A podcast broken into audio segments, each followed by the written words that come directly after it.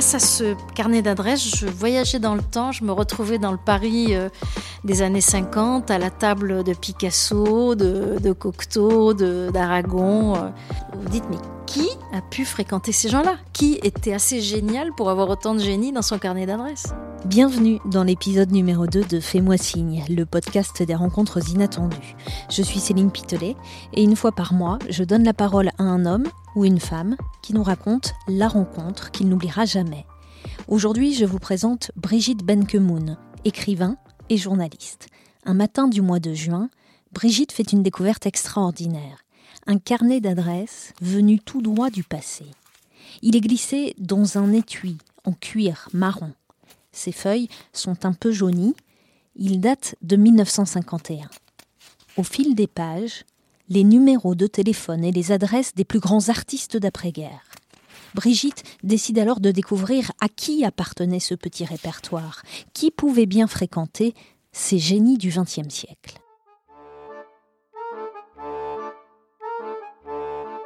En fait, tout commence par un mari distrait qui a tendance à tout perdre et qui perd régulièrement ses clés, son portefeuille, euh, son passeport.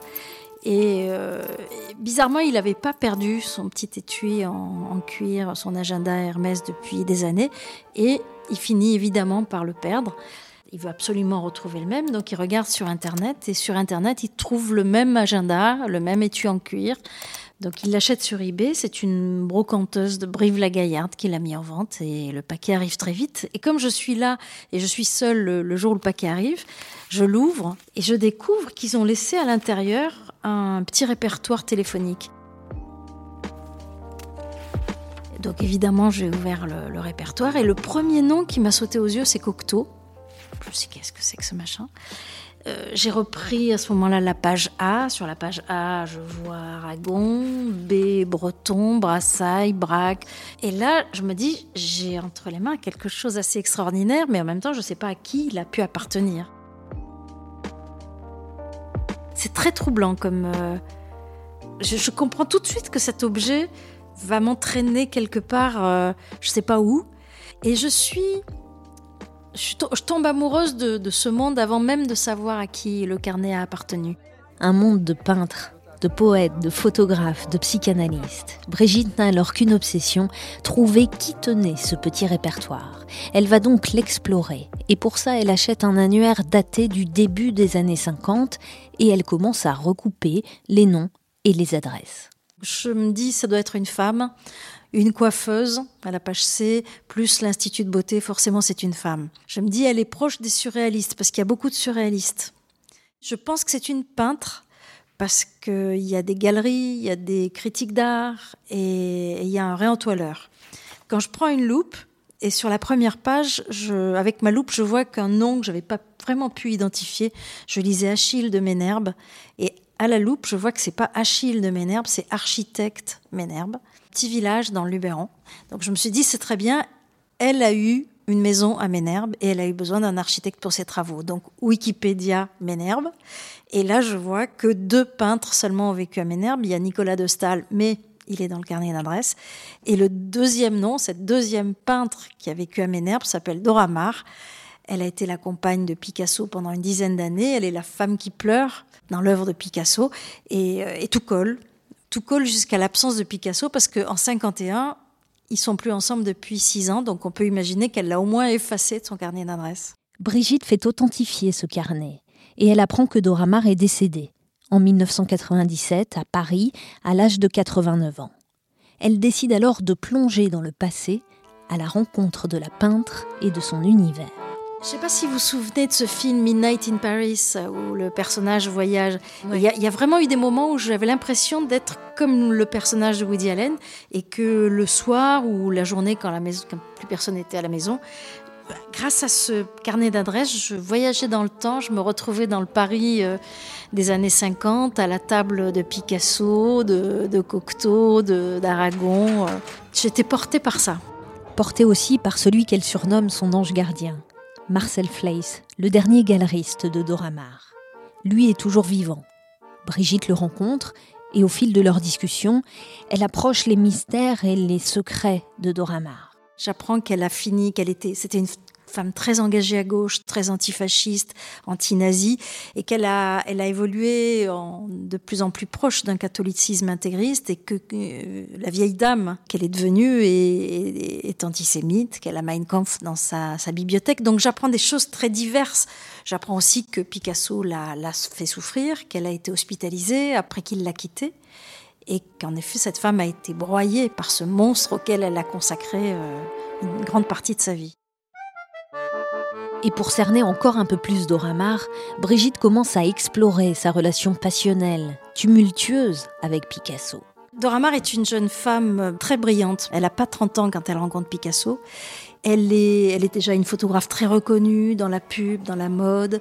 Elle part seule en reportage dans des quartiers défavorisés de, de Barcelone, de Londres, même en, région parisienne aussi, pour essayer de, photographier la misère, tous ces gens qui ont été fracassés par la crise de 29. Et puis c'est une figure de la vie parisienne, elle est très élégante, elle est, elle est très belle, elle est très snob. Et, elle a probablement l'ambition de, séduire Picasso, parce qu'elle elle se met en situation de, le provoquer dans un bar où elle sait qu'il va arriver. Elle, elle voit Picasso arriver, s'installer à sa table avec Éluard. Elle sort, euh, elle enlève son gant, elle sort un canif qu'elle a toujours dans son sac, et elle se met à planter le, canif entre ses doigts, et puis de plus en plus vite, et de plus en plus loin, de plus en plus haut, si bien qu'évidemment elle se fait saigner.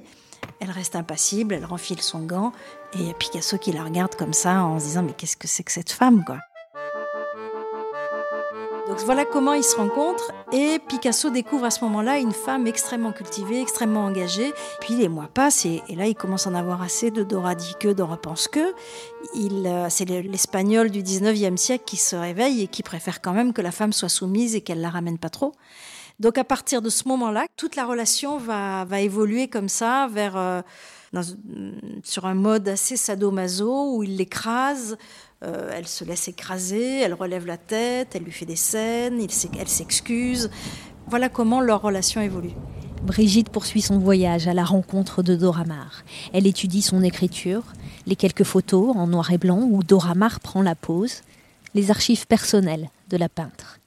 Et cette exploration lui réserve des surprises étonnantes. Des coïncidences apparaissent entre sa vie à elle et celle de Dora Maar. Comme ce jour où Brigitte tombe sur un courrier de Jacqueline Lamba, la meilleure amie de Dora.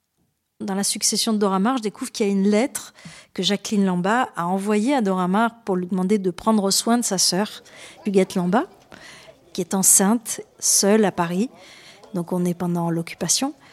Euh, et, je découvre, là je pense que je suis la seule à sursauter, que cette lettre a été postée dans un petit village en Algérie qui s'appelle Nemours, qui s'appelait Nemours, qui s'appelle aujourd'hui Razaouet. Et pour tout le monde, c'est sans importance. Sauf que moi, j'ai passé les trois premières années de ma vie dans ce bled qui devait faire moins de 1000 habitants.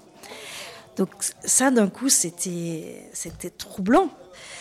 Et puis, j'ai fini par rencontrer une femme qui avait bien connu cette Huguette Lamba, et je lui ai posé des questions, comment ça s'est passé, est-ce que c'était vrai qu'elle était enceinte? Oui, elle était enceinte, elle a accouché euh, pendant l'occupation. C'est Dora Maar qui est chargée de s'occuper d'elle, qui est devenue d'ailleurs la marraine de l'enfant qui venait de naître. Et je demande à cette femme comment s'appelait l'enfant. Et elle me dit, elle s'appelait Brigitte. Là, je suis, en état de sidération. Cette lettre qui est postée de là où moi j'ai grandi et cet enfant qui porte mon prénom, j'étais vraiment euh, comme sonnée. Donc il y a eu comme ça, tout au long de l'enquête, des moments où, euh, où son histoire croisait la mienne et je, je m'interrogeais sur, euh, sur le hasard. Et pourtant, je suis très rationnelle. Je ne voulais pas me laisser embarquer dans, dans les discours des surréalistes que je rencontrais qui me disaient il n'y a pas de hasard. Moi, je suis convaincue qu'il y a des hasards. Mais en même temps, il y a des moments où ils sont tellement énormes que, que c'est scotchant. Quatre années se sont écoulées depuis que Dora Maar et son petit carnet ont débarqué dans la vie de Brigitte Benkemoun. Une aventure qui a laissé une empreinte indélébile. Aujourd'hui, Brigitte n'est plus tout à fait la même qu'avant cette rencontre. Elle m'a changé. Quand je découvre très vite qu'elle a fini antisémite, qu'elle avait Mein Kampf chez elle, j'aurais j'aurais pu arrêter tout et me dire oh là, je pas ça, elle ne m'intéresse pas du tout. D'abord parce que je suis une curieuse absolue, euh, je ne pouvais pas m'arrêter là. Et puis aussi, je me suis dit, mais c'est l'occasion peut-être de, comprendre comment on devient ce qu'elle a été. Comment d'antifasciste on devient antisémite Comment d'une femme de gauche très engagée on devient cette espèce de, vieille aigrie euh, qui rumine ses obsessions et, ses haines Et finalement, en effet, j'ai fait un bout de chemin avec elle. J'ai dépassé mes, mon, rejet euh, épidermique de ce qu'elle a pu devenir sur la fin de sa vie. Et je l'ai vu, je l'ai vu évoluer. Et je crois que voilà, avec, euh, avec Dora Maar, j'ai j'ai appris quelque chose de la complexité des, y compris de la complexité de sa sexualité. Au début, je comprenais pas grand-chose à, cette espèce de sadomasochisme euh, qu'elle avait avec Picasso.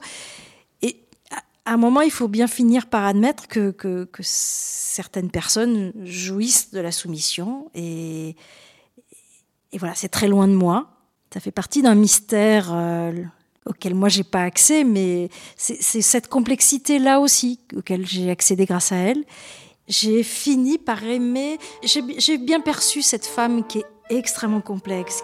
Euh, et, j'ai aimé, bizarrement, j'ai aimé celle de, de 1951. C'est celle que j'ai préférée. Cette femme qui a pris des coups et qui se relève et qui nous dit à tous, oui, oui, j'ai souffert, mais regardez, je suis debout. Merci d'avoir écouté cet épisode de Fais-moi signe. Pour prolonger ce voyage, je vous recommande chaudement le livre de Brigitte Benkemoun, intitulé Je suis le carnet de Dora Nous, on se retrouve le mois prochain pour un nouvel épisode. Nous irons voir Catherine, l'occasion d'explorer la fébrilité des retrouvailles. J'avais envie d'appeler, j'avais pas envie d'appeler, je savais pas quoi dire, est-ce qu'on allait se retrouver, se reconnaître? Et puis je l'ai fait un soir, un soir au crépuscule. Si vous aimez ce podcast, n'hésitez pas à prendre quelques secondes pour le partager sur vos réseaux sociaux, en parler à vos proches ou mettre 5 étoiles sur Apple Podcast. Merci et à très vite.